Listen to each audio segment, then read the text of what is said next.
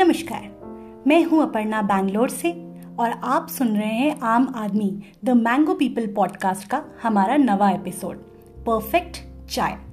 मसाला चाय, अदरक वाली चाय, इलायची वाली चाय, green tea, black tea, herbal tea, नाम अनेक काम एक, वो है आपके तन और मन दोनों को ताजगी देना।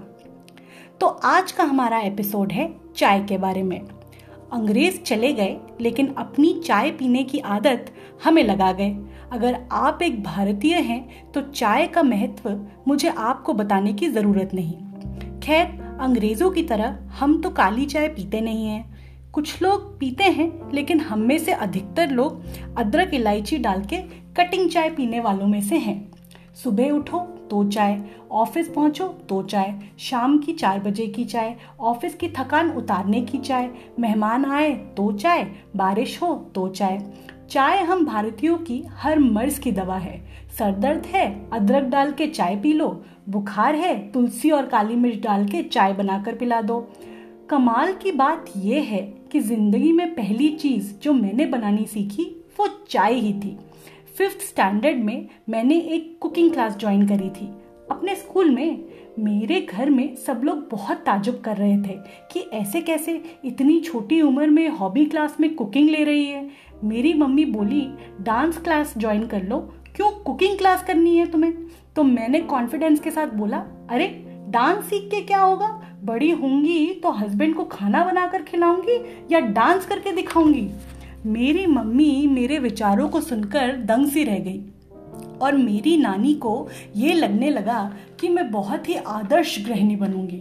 बड़े होकर आलम ये था कि मुझे शादी के बाद तक भी चाय, मैगी और ऑमलेट के सिवा कुछ बनाना नहीं आता था और मैंने खाना बनाना अपने हस्बैंड से ही सीखा। खैर, बात हो रही थी चाय बनाने की, तो स्कूल में कुकिंग क्लास में हमें सिखाया गया था कि चाय बनाने से पहले गिनती कर लीजिए कि लोग कितने हैं और जितने लोग हैं उस मात्रा में पानी लीजिए और दूध लीजिए। अगर चार लोगों की चाय है तो दो कप पानी और दो कप दूध की मात्रा एकदम बराबर पड़ेगी। अब स्कूल में जो कप का आकार था, किस्मत से मेरे घर में हूबहू सेम कप था, तो मैं चार लोगों की चाय मज़े से बना लेती थी। कप से पानी नाप के पत्ती को घड़ी देखकर बीस मिनट गर्म पानी में भिगो के रखती थी, ना एक मिनट ज़्यादा ना एक मिनट कम। उतना ही दूध नाप के डालती थी और क्या परफेक्ट चाय बनती थी, क्या कलर आता था, वाह, सब लोग खूब तारीफ करते थे मेरी। तो अब सुनिए किस्सा। गर्मियों में इलाहाबाद में सब लोग पाँच बजे करीब नींद से उठकर बैठे थे। जब अठारह बीस लोग एक साथ ठहाके लगाते हैं तो चाय की फरमाइश होना लाजमी है। सब ने मेरी अद्भुत चाय की फ्लेवर की बहुत तारीफ़ें सुनी थी, तो सब लोग मुझे बोले, आज तुम्हारे हाथ की चाय पी जाए, ज़रा बनाओ तो ज़रा अपनी स्पेशल चाय। पहले तो मेरी गिनती शुरू हुई तो एक दो लोग बोले, हमारी काली चाय निकाल देना, नींबू के साथ पियेंगे। मैंने बोला, देखिए ये सब नहीं हो पाएगा, सबको दूध वाली पीनी पड़ेगी, मेरा हिसाब खराब हो जाता है। तो सब बोले, अच्छा बाबा दूध वाली बना दो। अब मैं द लिटिल मास्टर शेफ रसोई में जाती हूँ। लो, मेरा वाला कप तो रसोई में था ही नहीं। अपनी बड़ी कज़न को इशारे से बुलाया मैंने, अरे भाई हंसी मत, शर्म आ रही थी मुझे।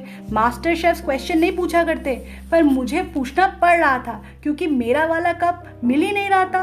वो आई और पूछी, क्या हुआ। मैंने बोला, कप ही नहीं है जिससे मुझे चाय बनानी आती है, कैसे बनाऊं।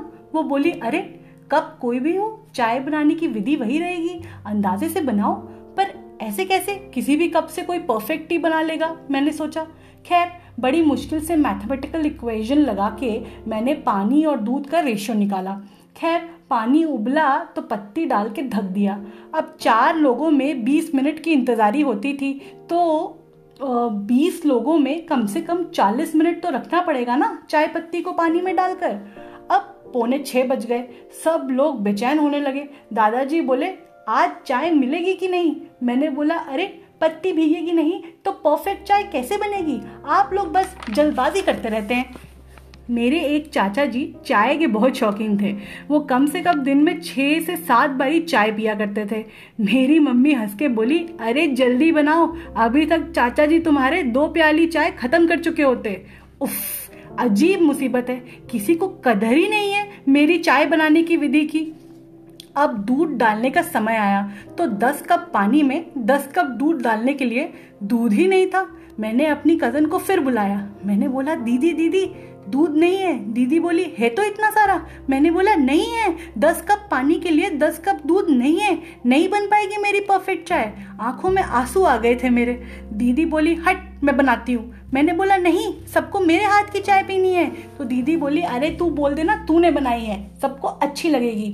चाय छानते छानते दीदी बोली, इस घर में सुबह से आठ से नौ बार चाय बनती है। इतना दूध नहीं बचता कि दस कप पानी में दस कप दूध पड़ेगा। और परफेक्ट चाय सबके साथ चाय पीने से परफेक्ट बनती है, प्रपोर्शन से नहीं।